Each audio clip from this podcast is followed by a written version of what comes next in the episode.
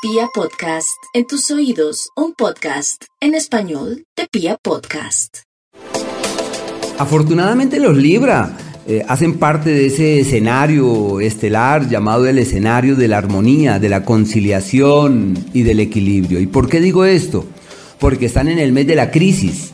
Entonces la vida que les exige sacar a flote la cordura que les es propia, la prudencia, la serenidad y de sobrellevar los escollos que hoy se hacen presentes. Por eso es el tiempo del cambio de piel, del cambio de prioridades, donde la vida los aprieta y les dice: tu vida no puede sostenerse como viene, tu vida tiene que cambiar, hay que reformular la historia, hay que darle a la vida otra lectura, y todo lo que hagan para que su vida se oriente hacia un destino totalmente distinto fluye de manera amable, en forma apacible.